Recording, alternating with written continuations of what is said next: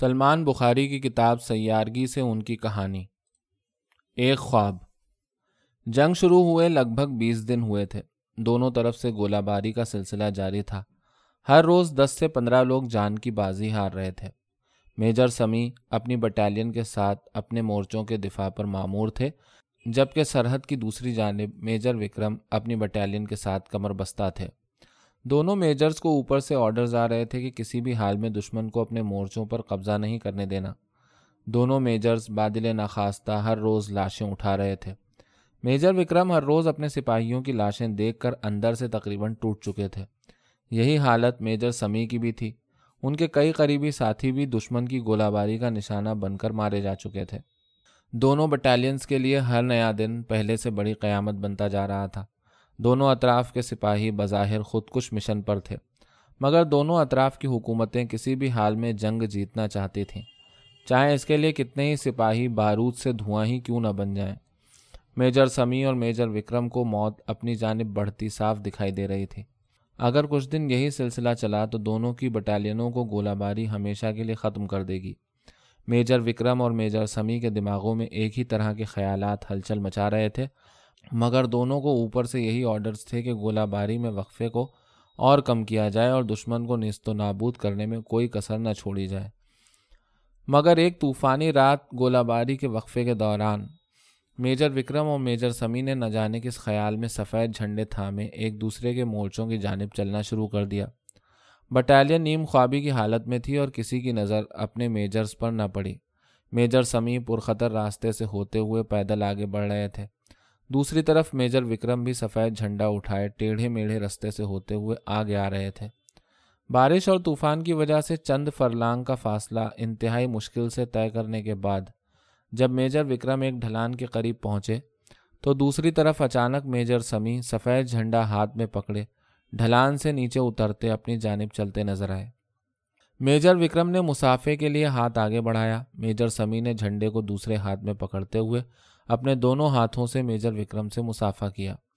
دونوں کے چہرے سے حیرت اور خوشی کے ملے جلے جذبات آیا تھے۔ دونوں کو حیرت تھی کہ آخر ان دونوں کے ذہنوں میں بیک وقت اس انتہائی اقدام کا خیال کیوں کر آیا، جبکہ وہ دونوں اچھی طرح جانتے تھے کہ کوئی بھی اندھی گولی ان کا کام تمام کر سکتی تھی۔ اور اس سب سے بڑھ کر اس بات کی کیا گارنٹی تھی کہ جو خیالات میجر وکرم کے ذہن میں تھے، ویسے ہی خیالات میجر سمی بھی اپنے ذہن میں رکھتے ہوں۔ یعنی جنگ سے چھٹکارا اور انسانی جانوں کو بچانے کی کوئی تدبیر۔ اور اگر ان دونوں کی اس حرکت کی خبر اوپر پہنچ گئی تو ان دونوں کا کورٹ مارشل یقینی تھا اور غداری کا مقدمہ الگ۔ پھر بھی دونوں میجرز نے ایک دوسرے سے ملنے کا فیصلہ کیا۔ میجر سمی نے میجر وکرم کی آنکھوں میں جھانکتے ہوئے کہا، میجر، کیا تمہیں بھی وہی خدشات یہاں کھینچ کر لائے ہیں جو میرے یہاں آنے کا سبب بنے؟ میجر وکرم نے اداس آنکھوں کے ساتھ مسکراتے ہوئے میجر سمی کی طرف دیکھا اور کہا ہاں میجر، میں بھی اس موت کے رقص سے تنگ آ چکا ہوں۔ شاید ہم دونوں موت سے ڈرتے ہیں یہ کہتے ہوئے میجر وکرم نے ایک سرد کہا بلند کیا۔ میجر سمی نے ہاں میں ہاں ملاتے ہوئے کہا ہاں سچ کہا میجر، جنگ تو ہمیں نہ ہرا سکی، مگر موت ہم دونوں کو ہرا چکی ہے۔ ہم دونوں ہی جیتے ہوئے لشکر کے ہارے ہوئے سپاہی ہیں۔ کیوں نہ اس کڑوی ہار کو دائمی جیت میں بدلنے کی کوئی ایسی تدبیر ہم دونوں نکالیں۔ جس سے ہمارے ہاتھوں پہ لگے خون کے دھبے کچھ کم ہو سکیں۔ میجر وکرم نے تھکی ہوئی آواز سے کہا، میجر مجھے خوشی ہوئی کہ ہم دونوں کے خیالات ملتے جلتے ہیں۔ میرے دماغ میں ایک تدبیر ہے، مگر مجھے نہیں معلوم تمہاری بٹالین کے سپاہی تم پر کتنا بھروسہ کرتے ہیں اور وہ اس پلان کو کامیاب بنا سکیں گے یا نہیں۔ ہاں مجھے اپنی بٹالین کے کچھ سرکردہ لوگوں پر بھروسہ ہے، میجر سمی نے بات کاٹتے ہوئے کہا۔ بھروسہ تو مجھے بھی ہے اور میری بٹالین بھی لاشیں اٹھا اٹھا کر تھک چکی ہے۔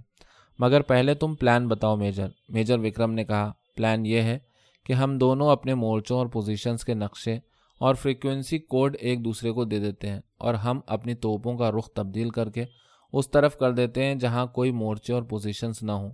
دو بدو لڑائی کی انتہائی صورت میں دونوں نقلی لڑائی کی اداکاری کریں گے اور دونوں ہر مارکے کی غلط رپورٹ دیں گے، جس میں نقصان بڑھا چڑھا کر بیان کیا جائے گا اور اموات کی تعداد من گھڑت بتا دی جائے گی۔ جن سپاہیوں کو مارا گیا بتایا جائے گا، انہیں کچھ دن کے لیے روپوش کر دیا جائے گا۔ ایک دوسرے کی بٹالین میں بھجوایا جا سکتا ہے، مگر اس میں خطرات ہو سکتے ہیں۔ افسر بھی محاذ جنگ کا دورہ کرتے ہیں۔ میجر سمی نے کہا اچھا آئیڈیا ہے میجر، مگر ہم لاشیں کیسے شو کریں گے؟ مارے گئے سپاہیوں کی۔ ہم یہ کر سکتے ہیں کہ وہ لاشیں جو میدان جنگ میں دفنا دی گئیں، وہ ہم نئے ناموں سے بتا دیں گے۔ یس میجر، یہی واحد حل ہے۔ میجر وکرم نے افسردگی کے ساتھ کہا۔ دونوں میجر نوجوان بچوں کی طرح اپنے پلان ڈسکس کرتے رہے۔ دونوں کو یہی امید تھی کہ ان کا پلان کامیاب ہو سکتا ہے۔ گو کہ اس میں کئی سکم تھے۔ بس ایک شکایت دونوں میجرز کو میدان جنگ سے تختہ دار تک لے جا سکتی تھی۔ مگر دونوں یہ جانتے تھے، موت دونوں صورتوں میں ان کے سروں پر منڈلا رہی ہے۔ مگر باقی انسانوں کو بچانے میں جو ذہنی سکون ملنا تھا، اس کے سامنے کورٹ مارشل کی کیا حیثیت تھی۔ دونوں میجرز نے اپنی اپنی پوزیشن کے نقشے ایک دوسرے کو تھمائے اور پھر ملیں گے کہہ کر مسافہ کرتے ہوئے اپنے اپنے مورچوں کی جانب روانہ ہو گئے۔ صبح ہونے کے قریب تھی اور گولہ باری شروع ہونے میں کچھ ہی دیر تھی۔ میجر سمی نے جلدی جلدی تیز قدم اٹھانے شروع کیے۔ میجر وکرم بھی بھاگ کر اپنے مورچوں کی جانب بڑھ رہے تھے، مگر دونوں میجرز کی چال ڈھال میں خوشی جھلک رہی تھی۔ ایک امید ان کے چہروں سے صاف عیاں تھی۔ دونوں بے حد خوش تھے کہ آج کے بعد ان دونوں کی بٹالین میں کوئی گولی کسی انسان کے جسم میں نہ گھسے گی اور نہ ہی کوئی جان سے جائے گا۔ میجر وکرم اور میجر سمی دونوں اپنے مورچوں پر واپس پہنچ چکے تھے۔ دونوں نے آتے ہی اپنی گولہ باری کی حکمت عملی کو بدلنے کا آرڈر دے دیا۔ کیپٹن سمجھ جو میجر سمی کے بہت قریب سمجھے جانے والے آفیسرز میں سے ایک تھے، انہوں نے میجر سمی کا جوش و خروش دیکھ کر حیرت کا اظہار کیا اور پوچھا کہ سر اگر آپ برا نہ مانے تو کیا میں پوچھ سکتا ہوں کہ یکدم حکمت عملی کی تبدیلی کی کوئی خاص وجہ ہے؟ میجر سمی نے مسکراتے ہوئے کیپٹن سمت کو دیکھا اور کہا، کیپٹن میرے ساتھ آؤ، میں تمہیں تفصیل سے بتاتا ہوں۔ باہر آتے ہی میجر سمی نے کیپٹن سے پوچھا، کیپٹن سمت، تم مجھ پر کتنا بھروسہ کرتے ہو؟ کیپٹن سمت نے فوراً جواب دیا، سر، میں آپ کو اپنا رول ماڈل سمجھتا ہوں اور آپ کے لیے میرے دل میں بہت عزت ہے۔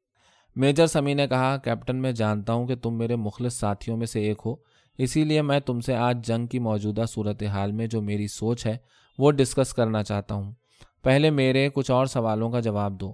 کیپٹن، میں، تم اور باقی سب سپاہی فوج میں کیوں ہیں؟ کیپٹن سمد نے جواب دیا، سر، ہم سب اپنی سرزمین اور ملک کی سرحدوں کی حفاظت کے لیے میجر سمد نے بات مکمل ہونے سے پہلے کیپٹن سے پوچھا، کیپٹن سمد، ملک، مذہب، سرحد سرزمین، مٹی، حفاظت، یہ الفاظ جب تم ادا کرتے ہو تو تمہارے ذہن میں کیا نقشہ بنتا ہے؟ میں سمجھ سکتا ہوں، ظاہر ہے، ہم سب انہی الفاظ کے تقدس کو دل میں بٹھائے ہوئے جوان ہوتے ہیں اور یہی الفاظ تمام عمر ہمارے ذہنوں پر حکمرانی کرتے ہیں۔ اور جب ہم دوسرے ملک، دوسرے مذہب کے اپنے ہی جیسے انسانوں پر خود کو حق پر سمجھتے ہوئے گولیاں اور بارود برساتے ہیں، تو دراصل ہم انہی الفاظ کے تقدس کی خاطر اپنی انا کی تسکین کرتے ہیں۔ کیپٹن سمد میجر سمی کی باتوں کو بہت غور سے سن رہے تھے، لیکن سر، اپنے ملک، اپنی مٹی سے محبت بھی تو کوئی چیز ہوتی ہے۔ کیپٹن، ملک سے تمہاری مراد یہ سرحد کی لکیر اور یہ باڑھ ہے۔ تمہاری نظر میں باڑھ سے اس طرف کی مٹی مقدس ہے اور اس طرف کی مٹی پلید ہے، زہریلی ہے، بدبودار ہے۔ باڑھ سے اس طرف کے باسی انسان نہیں، ان کے جسموں میں خون نہیں دوڑتا۔ یہ سرحد، یہ باڑھ یہ سب ہماری کھینچی ہوئی ہیں، کیپٹن سمد آسان بات یہ ہے کہ دونوں طرف انسان بستے ہیں، گوشت پوست کے۔ سرخ خون رگوں میں دوڑتے انسان۔ ہم سب سے پہلے انسان ہیں، اس کے بعد مسلمان ہیں، اس کے بعد سب کچھ۔ اگر کوئی جنگ انسانوں کا قتل کرتی ہے، تو صرف ملک، مذہب، مٹی، سرحد کے نام پر تو جان لو۔ وہ جنگ دو ملک نہیں، کچھ انسان لڑ رہے ہیں، اپنی انا کی تسکین کے لیے۔ کیپٹن سمت کی آنکھوں میں آنسو آ گئے۔ میجر سمی نے کیپٹن سمت کو گلے لگایا اور کہا، کیپٹن، میں نہیں چاہتا کہ دونوں طرف کے انسان ان کھوکھلے الفاظ کے جھوٹے تقدس کے لیے اپنی قیمتی زندگی کا خاتمہ کریں۔ اور میری خوش نصیبی یہ ہے کہ سرحد کے اس پار میجر وکرم جیسے اچھے انسان بھی مجھ سے بہتر سوچ رکھتے ہیں۔ میں کل رات ان سے ملا اور انہوں نے میرا دل جیت لیا اور ہم دونوں نے اپنی پوزیشنز کے نقشے ایک دوسرے کو دیے ہیں تاکہ دونوں طرف انسانی جانوں کا ضیاع نہ ہو۔ سب سے پہلے انسان کیپٹن سمد سب سے پہلے انسان۔ یس سر، سب سے پہلے انسان، کیپٹن سمد نے دہرایا۔ میجر سمی نے نقشہ کیپٹن سمت کو دیا اور تاکید کی کہ وہ ان مقامات کو چھوڑ کر فائرنگ اور گولہ باری کرے۔ پہلے جن مقامات کو دشمن کے مورچے سمجھ کر اندازوں پر بھروسہ کرتے ہوئے نشانہ بنایا جا رہا تھا، ان میں سے کچھ دونوں کے نقشوں میں موجود تھے۔ ان کو ہٹا کر دوسرے خالی مقامات پر گولہ باری کروانے کا آرڈر دونوں میجرز نے دے دیا تھا، جس پر کسی کو شک اس لیے بھی نہیں ہوا کہ عام معمول میں بھی اندازوں اور سیٹلائٹ معلومات کی بنیاد پر ہی ٹارگٹ مقامات پر گولہ باری کروائی جاتی تھی، جس میں ایکوریسی بھی ففٹی پرسنٹ ہی ہوا کرتی تھی۔ اس لیے دونوں میجرز کے احکامات پر آج جو گولہ باری کی گئی، اس میں نہ ہی کوئی سویلین اور نہ ہی کوئی سپاہی مارا گیا۔ روزانہ کے معمول میں دونوں میجرز اوپر کے آفیسرز کو روز کی کارروائی کی رپورٹ کرتے تھے۔ دونوں میجرز نے دس دس سپاہیوں کی موت کی خبر اوپر پہنچا دی، جس پر دونوں طرف کے جرنیل مطمئن ہو گئے۔ دوسری طرف میجر وکرم سے بھی ساتھی جونیئر افسران نے استفسار کیا کہ آخر انٹیلیجنس رپورٹس کے بالکل برعکس گولہ باری کا فیصلہ میجر وکرم نے کل کیوں لیا اور دس سپاہی مارے گئے کی غلط اطلاع کیوں پہنچائی؟ میجر وکرم کو چاروں طرف سے سوالات کا سامنا تھا اور وہ صرف اپنے عہدے کی بنا پر کسی کو جواب دینا تھے۔ تا وقت کے کوئی ساتھی جونیئر افسران کی حکمت عملی کو شک کی نگاہ سے دیکھتے ہوئے اوپر کے افسران تک ان کی شکایت نہ کر دے۔ میجر وکرم کا اردلی یشونت سنگھ جو ان کے خیمے میں ان کی دیکھ بھال کرتا تھا، صورتحال کو بہت غور سے دیکھ سن رہا تھا اور وہ میجر وکرم کی خاموشی کو کسی حد تک سمجھ رہا تھا اور اپنے افسر کو یوں خاموش دیکھ کر خود بھی بوجھل محسوس کر رہا تھا۔ اردلی یشونت سنگھ پچھلے کئی سال سے میجر وکرم کے ساتھ تھا اور وہ ان کو کسی حد تک سمجھتا بھی تھا۔ اس نے سوچا، کیوں نہ وہ ہمت کر کے اپنے صاحب سے ان کی خاموشی کی وجہ دریافت کرے۔ وہ اسی سوچ میں تھا کہ میجر وکرم اپنے خیمے میں داخل ہوئے۔ سیٹلائٹ وائرلیس فون نکال کر اس کی فریکوینسی جو میجر سمی نے انہیں دی تھی، سیٹ کی اور کال کا بٹن دبا دیا۔ میجر وکرم کے وہم و گمان میں بھی نہ تھا کہ اردلی یشونت سنگھ اسی خیمے کے اندر میجر وکرم کا بستر درست کر رہا تھا۔ One plus one, peace begin two, copy. دوسری طرف سے بھی آواز آئی، peace begin two. One plus one, over. Major Vikram نے کہا، کیسے ہو؟ میجر، سب ٹھیک ہے نا؟ کیسی نیند آئی کل رات؟ ہاں ہاں ہاں۔ سب طرف سکون ہو گیا نا میجر؟ اوور دوسری طرف سے آواز آئی یس میجر وکرم بہت عرصے بعد بے خوف ہو کے سویا۔ اوور اردلی یشونت سنگھ دل ہی دل میں حیران ہوا کہ صاحب اتنے خوش کیسے ہو گئے۔ کون ہے یہ میجر جس سے اتنی خوشگوار ماحول میں گفتگو کر رہے ہیں؟ میجر وکرم کو آہٹ سنائی دی اور وہ ٹھٹک گئے۔ یشونت سنگھ کا پاؤں چار پائی سے ٹکرایا تھا۔ میجر وکرم نے گھوم کر پیچھے دیکھا تو یشونت سنگھ پسینے میں شرابور کھڑا تھا۔ میجر وکرم نے پوچھا، یشونت سنگھ، تم یہاں کیا کر رہے ہو؟ سر میں صفائی سر میں صفائی ستھرائی کے لیے اندر آیا تھا، مجھے معاف کیجیے گا۔ میں چلا جاتا ہوں۔ یشونت سنگھ نے آجزی سے کہا۔ نہیں نہیں، میرا یہ مطلب نہیں تھا یشونت سنگھ۔ میجر وکرم نے پریشان لہجے میں کہا۔ سر، اگر آپ برا نہ مانے تو میں ایک سوال کر سکتا ہوں۔ یشونت سنگھ نے سوال کیا۔ ہاں کیوں نہیں؟ پوچھو پوچھو۔ میجر وکرم نے کہا۔ سر، آپ کل سے سب جونیئرس کے ساتھ بہت خاموش ہیں۔ کیا بات ہے؟ آپ جانتے ہیں، میں آپ کی بہت عزت کرتا ہوں اور آپ کے لیے کچھ بھی کر سکتا ہوں۔ یشونت سنگھ نے جذبات سے مغلوب ہو کر کہا۔ نہیں یشونت، میں بالکل ٹھیک ہوں، تم میری فکر نہ کرو۔ مجھے کچھ نہیں ہوا، مجھے کچھ بھی نہیں ہوا، میجر وکرم نے افسردگی سے کہا۔ نہیں صاحب، مجھے معاف کیجیے گا، کوئی تو بات ضرور ہے۔ اور آپ یہ کس سے بات کر رہے تھے؟ آپ ان سے بہت خوشی سے بات کر رہے تھے صاحب۔ یہاں سب ساتھیوں کا کیا قصور ہے صاحب؟ یشونت سنگھ، تم میرے وفادار ساتھیوں میں سے ایک ہو۔ میں کسی سے بھی ناراض نہیں ہوں۔ میں بس تھک چکا ہوں، لاشیں اٹھا اٹھا کر، خون دیکھ دیکھ کر۔ اب میں یہ ظلم اور نہیں ہونے دوں گا۔ اسی لیے میں نے امن کا ایک راستہ تلاش کیا ہے۔ جس راستے پر چلتے ہوئے کل میری بٹالین کا کوئی انسان اپنی جان سے نہیں گیا۔ یشونت سنگھ، کیا تم کرتار سنگھ، روی، دیپک، یاسر، رام اداس، سنجیو اور جتنے ہمارے ساتھی پچھلے اکیس دن میں مارے گئے، انہیں واپس لا سکتے ہو؟ میجر وکرم نے ایک سانس میں جذباتی انداز میں یشونت سنگھ کی آنکھوں میں جھانکتے ہوئے سوال کیا۔ صاحب جو چلے گئے، وہ تو اب واپس نہیں آئیں گے۔ وہ تو پرلوک سے دھار گئے صاحب۔ یشونت سنگھ نے روحاسی آواز میں جواب دیا، یشونت سنگھ، جو بچ گئے ہیں، ان کے بارے میں تمہارا کیا خیال ہے؟ ان کی جان کی کیا ضمانت ہے؟ کیا تم سمجھتے ہو جس رفتار سے جوان مر رہے ہیں، یہاں کوئی بھی انسان زندہ بچے گا؟ میجر وکرم نے پوچھا۔ صاحب، جان تو آنی جانی ہے۔ آج نہیں، کل مرے۔ مگر صاحب، اپنی دھرتی کے لیے، اپنی دھرتی کے لیے ایک تو کیا ہزار جانیں قربان کر دیں گے ہم؟ میجر وکرم نے جملہ مکمل ہونے سے پہلے ہی چلا کے کہا، مٹی مٹی مٹی۔ میں تنگ آ گیا ہوں اس سوچ سے۔ یشونت سنگھ، کیا کسی دیش کا باسی ہونے کا مطلب خودکشی کرتے چلے جانا ہے؟ کیا ملک میں رہنے کی قیمت خود کو گولیوں سے چھدوانا ہے؟ کیا اس مٹی کی قیمت اپنی جان کی بلی دینا ہے یشونت سنگھ؟ یہ کیا احمقانہ سوچ ہے یشونت سنگھ؟ یشونت سنگھ شبدوں کے صحیح معنی تلاش کرو، وہ نہیں جو ہمارے دماغوں میں ٹھوس دیے گئے ہیں۔ ایک انسان کی جان کی قیمت یہ کھوکھلے شبد کبھی نہیں بن سکتے۔ کبھی نہیں۔ میجر وکرم نے زور ڈال کر کہا میں جانتا ہوں تم سوچ رہے ہوگے، پھر دشمن ملک کو خود پر قابض ہونے دیں اور غلامی کی زندگی بسر کریں۔ یہ مطلب ہے میرا۔ ہرگز نہیں۔ یشونت سنگھ، میں صرف یہ کہہ رہا ہوں، اگر بے قصول جانوں کو بچانے کی کوئی کوشش کی جا سکتی ہے تو ضرور کرنی چاہیے۔ اور ظلم اور ظالم کی طرفداری نہیں کرنی چاہیے، بھلے ہی وہ ظلم کتنا ہی مقدس بنا کے کیوں نہ پیش کیا جا رہا ہو۔ چاہے وہ قومیت کے نام پر ہو یا دھرم کے نام پر۔ ظلم اور ظالم سے بیزاری دکھانا ہم سب کا پہلا فرض ہے۔ رہی بات دشمن کو خود پر قابض ہونے دینے کی، یہ سب ہوائی باتیں ہیں۔ کوئی ملک، کوئی قوم، کوئی سوچ، کوئی دھرم کسی دوسرے ملک، دوسری قوم، دھرم یا سوچ پر کبھی قابض نہیں ہو سکتا۔ ماضی میں جس بھی ملک، سوچ، دھرم، قوم نے یہ کوشش کی، وہ بری طرح ناکام ہوئی۔ اور مستقبل میں بھی یہ ممکن نہیں۔ یاد رکھو، قبضہ دلوں کو جیت کر ہوتا ہے۔ جو انسان، قوم، ملک، مذہب، سوچ انسانوں کے دل جیتے گی، وہی کامیاب ہے۔ اور دل جیتنے کے لیے انسان کو فوقیت دینی پڑتی ہے۔ ظاہر ہے ہر مذہب، ہر قومیت خود کو دوسروں سے برتر سمجھتی ہے۔ اس لیے ان دونوں کا مستقبل تاریخ ہے، باقی بچتی ہے انسانیت۔ یہی واحد سوچ ہے جو انسان کو فضیلت دیتی ہے۔ رنگ، نسل، مذہب، قوم۔ انسانیت کے سامنے کبھی نہیں ٹھہر سکتی۔ یشونت سنگھ کبھی نہیں۔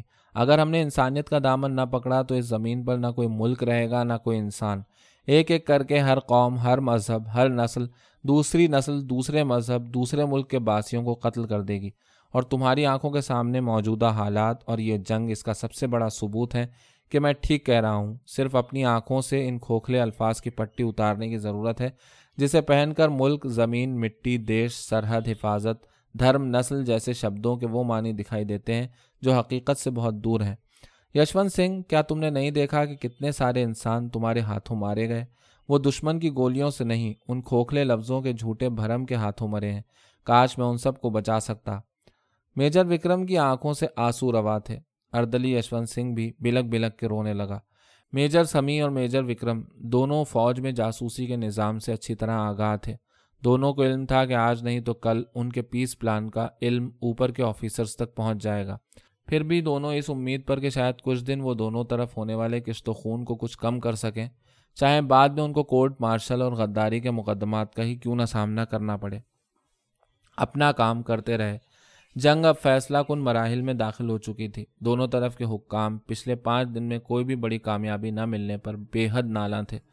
کامیابی سے مراد دشمن کے مورچوں تک رسائی اور ان پر قبضہ تھا جس کے کوئی آثار دور دور تک دکھائی نہ دے رہے تھے۔ اور وجہ دونوں طرف کے میجرز کا پیس پلان تھا۔ Intelligence chief general Saif Ullah کو میجر سمی کے پچھلے کچھ دنوں کی فتوحات پر کچھ تحفظات تھے۔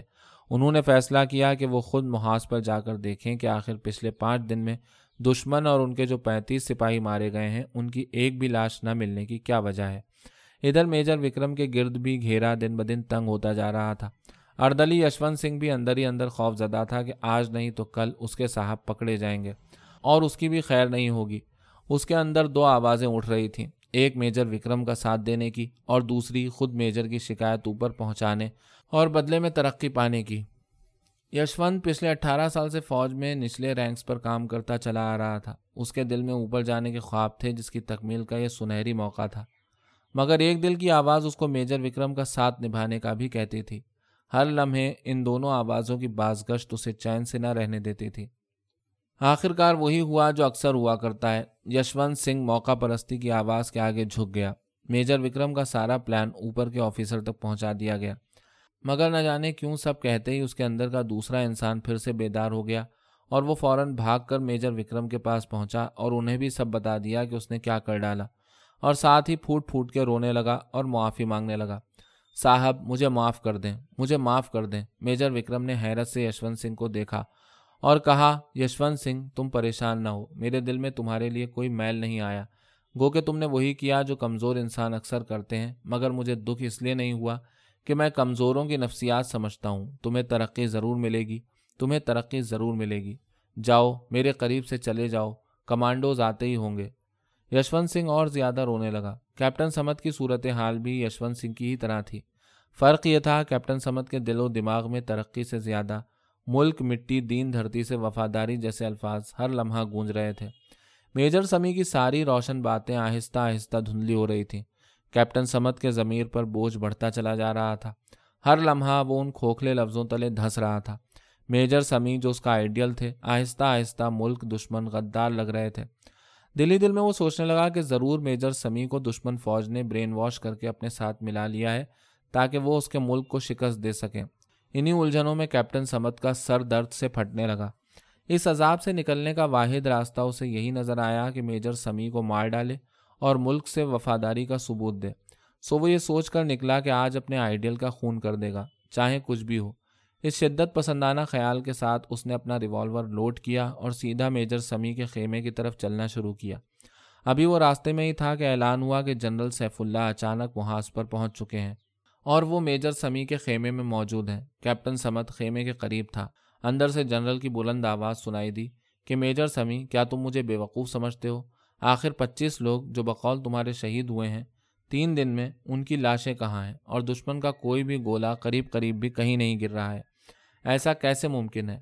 ضرور دال میں کچھ کالا ہے۔ میں تمہیں حکم دیتا ہوں کہ فوراً گولہ باری میں ان اہداف کو نشانہ بناؤ جو انٹیلیجنس رپورٹ میں بتائے گئے ہیں، نہ کہ اپنے تکوں پر قیمتی گولہ بارود کا ضیاع کرو۔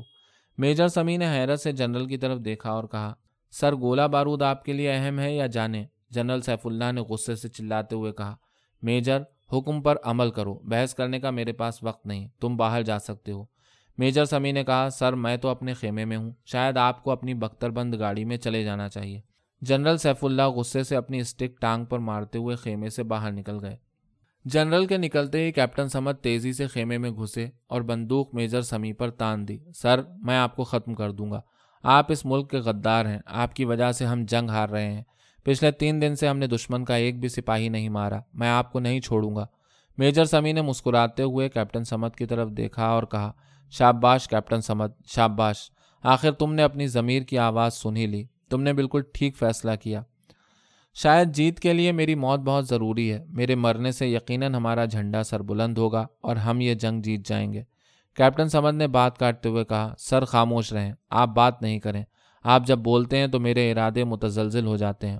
فوج کے کیریئر میں ہمیشہ میں نے آپ کو اپنا رول ماڈل سمجھا۔ میں سمجھتا تھا، آپ ہمیشہ اس مٹی کے وفادار رہیں گے۔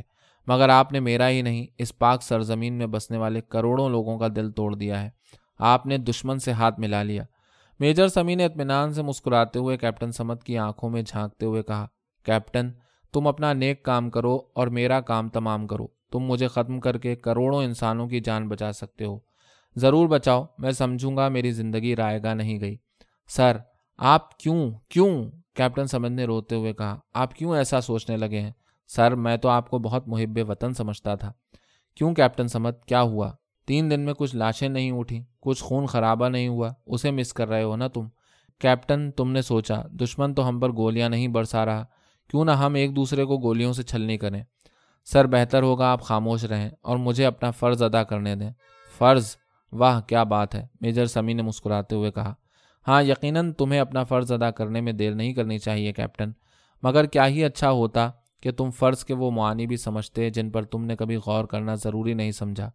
دونوں میں یہ مکالمہ جاری تھا کہ کمانڈوز نے یکدم خیمے پر دھاوا بول دیا اور کیپٹن سمت کو اپنی گن بھی نیچے پھینکنی پڑی۔ میجر سمی نے بغیر کسی مزاحمت کے خود کو گرفتاری کے لیے پیش کر دیا۔ دوسری طرف میجر وکرم کو بھی سخت احتساب کا سامنا کرنا پڑا۔ لانس نائک، یشونت سنگھ کی شکایت کے چند گھنٹے بعد ہی جنرل شیو پٹیل کے حکم پر میجر وکرم کو گرفتار کر لیا گیا اور غداری کا مقدمہ درج کر دیا گیا۔ دونوں میجرز کی غداری کے قصوں کو دونوں ملکوں، اخبارات اور نیوز چینلز نے بڑھا چڑھا کر بیان کیا اور دونوں اطراف نفرتوں کو اور ہوا ملی، جس کا نتیجہ یہ نکلا کہ جنگ پہلے سے زیادہ بھڑک اٹھی اور دونوں اطراف کی فوج نے غصے میں ایک دوسرے کی شہری آبادی کو بھی گولہ باری کا نشانہ بنانا شروع کر دیا، جس سے ہزاروں بے گناہ شہری مارے گئے۔ جس کے بعد دونوں ملکوں کے عوام میں پہلی بار جنگ سے نفرت کی فضا پیدا ہوئی۔ ان شہری حملوں کے بعد پوری دنیا ہل کے رہ گئی اور عالمی طاقتوں نے دونوں ملکوں میں تصفیہ کروانے کی کوشش کو تیزی سے بڑھایا اور دونوں ملک آخر کار عالمی پریشر کے ہاتھوں مجبور ہو کر جنگ بندی کے عارضی معاہدے پر متفق ہوئے اور جنگ رک گئی۔ مگر ان دس دنوں میں دونوں ملکوں کے عوام بری طرح پسے اور ہلاکتیں ہزاروں میں جا پہنچیں۔ جو جنگ کچھ دن پہلے بارڈرز پر لڑی جا رہی تھی اور جسے دونوں طرف کے عوام کی بے حد حمایت بھی حاصل تھی۔ جب وہ عوام کے اپنے علاقے میں پہنچی تو عوام کی آنکھیں کھلیں جس کے نتیجے میں بعض اخبارات نے دونوں طرف کے میجرز کی کہانی کا وہ رخ دکھانا شروع کیا جو حقیقی تھا۔ مگر دونوں طرف کے جنرلز جنرل حیبت اللہ اور دیو پٹیل، غدار میجرز کی سزا کم از کم موت تجویز کر چکے تھے۔ دونوں نے سزائے موت کا حتمی فیصلہ کروا لیا۔ سزا کی تاریخ بھی صرف ایک ہفتے بعد کی تھی۔ اخبارات نے جب دونوں میجرز کی امن کی کوششوں کی سٹوری بریک کی، اس کے تین اور چار دن بعد دونوں میجرز کو موت کی سزا دی جانے والی تھی۔ اخبارات کی سٹوری بریک ہونے کے بعد لانس نائک، یشونت سنگھ کی آنکھوں سے آنسو جاری ہو گئے۔ اس سے رہا نہ گیا اور اس نے ایک اخبار کے مدیر کو فون ملایا اور ملنے کی درخواست کی، جسے مدیر نے فوراً قبول کر لیا۔ دوسری طرف کیپٹن سمت بھی اندر سے ہل چکا تھا اور شرمندگی اسے بیٹھنے نہ دیتی تھی۔ اس نے فیصلہ کیا کہ وہ میجر سمی کو بچانے کے لیے ضرور کوشش کرے گا۔ اس نے سوشل میڈیا کا سہارا لیا اور میجر سمی کے خیالات اور تمام حقائق پوسٹ کی صورت میں شیئر کرنا شروع کیے، جسے چوبیس گھنٹوں میں ہی دنیا بھر میں بے حد پذیرائی ملی اور دنیا بھر کے ممالک میں دونوں میجرز کو امن کے سفیر کے طور پر دیکھا جانے لگا۔ جب دونوں طرف کے آرمی چیفز تک دونوں میجرز کی یہ تصویر پہنچی، تب میجر سمی کی پھانسی میں صرف ایک دن بچا تھا۔ اور میجر وکرم اسی دن پھانسی پر چڑھائے جانے والے تھے۔ Chief of army staff general Yasir اور chief of army staff general Sanjeev کو ان دونوں میجرز کی اصل کہانی نے بے حد متاثر کیا اور دونوں ملکوں کے عوام اور اخبارات اور نیوز چینلز نے دیکھتے ہی دیکھتے دونوں میجرز کو ہیروز کی طرح عزت دینی شروع کر دی۔ عوام اور میڈیا کے دباؤ کی بدولت جنرل یاسر اور جنرل سنجیو نے ٹیلی فونک رابطہ کیا اور یہ طے کیا کہ دونوں میجرز کو رہا کرنا ہی بہتر ہے۔ چند ہی گھنٹے میں دونوں اطراف کے چیف جسٹس صاحبان نے دونوں میجرز کی سزائے موت کی معطلی کا حکم صادر کر دیا، جس کے سننے کے بعد جنرل پٹیل اور جنرل ہیبت کے تن بدن میں آگ لگ گئی اور دونوں نے اپنے چیف سے رابطہ کیا، مگر خلاف توقع دونوں کو سخت ڈانٹ سننے کو ملی اور الٹا دونوں جنرلز کی جنگ کے دوران شہری علاقوں پر بمباری کی تحقیقات کا حکم بھی جاری ہو گیا۔ جب دونوں ملکوں کے عوام نے احساسات کو بھڑکانے والے لفظوں کے نئے معنی تلاش کرنے شروع کیے، تو ذہن کی وہ کھڑکی کھلی جو اس سے پہلے بند تھی۔ آج بیس اکتوبر کی صبح ہے۔ ہولناک جنگ کو تین سال گزر چکے ہیں۔ دونوں ملکوں کے بارڈرز ایک دوسرے کے لیے کھلے ہیں۔ میجر سمی اپنے اہل خانہ کے ساتھ میجر وکرم کے گھر پر موجود ہیں۔ اچانک فون کی گھنٹی بجتی ہے۔ فون میجر سمی کے صوفے کے قریب پڑا ہے۔ میجر وکرم اشارہ کرتے ہیں سمی تم فون اٹھا لو۔ میجر سمی ہیلو کہتے ہیں اور دوسری طرف سے انگریزی میں ایک شخص پوچھتا ہے، کیا میجر وکرم سے بات ہو سکتی ہے؟ میجر سمی ہولڈ کرتے ہیں اور میجر وکرم جو خوش گپیوں میں مصروف ہیں، اشارے سے کہتے ہیں، پوچھو کون ہے؟ میجر سمی ہولڈ پر موجود شخص سے پوچھتے ہیں کہ آپ اپنا نام بتا سکتے ہیں؟ دوسری طرف سے آواز آتی ہے، سائمن کینوال، ساتھ ہی وہ شخص پوچھتا ہے، اور آپ؟ میجر سمی اپنا تعارف کرواتے ہیں۔ لائن کی دوسری طرف شخص ہنستے ہوئے کہتا ہے مجھے یقین نہیں آ رہا کہ آپ دونوں کی دوستی اس حد تک گہری ہے۔ فون میجر وکرم کو ملایا اور بات آپ سے ہو رہی ہے۔ میجر سمی کو کچھ دیر سمجھ میں نہ آیا کہ کیا جواب دیں۔ دوسری طرف سے آواز آتی ہے، میں نارویجین نوبل کمیٹی سے سائمن کینوال بات کر رہا ہوں۔ آپ دونوں کو بہت بہت مبارک ہو۔ اس سال امن کے نوبل پرائز کے لیے آپ دونوں کو چنا گیا ہے۔ میجر سمی کی آواز فرت جذبات سے دب کے رہ گئی۔ جب میجر وکرم کی نظر ان پر پڑی تو انہوں نے فون اپنے ہاتھ میں لیا اور دوسری طرف سے سائمن کینوال انہیں مسلسل کچھ بتا رہے تھے۔ دونوں کی آنکھوں سے آنسو نکل کر ان کے رخساروں پر چمکنے لگے۔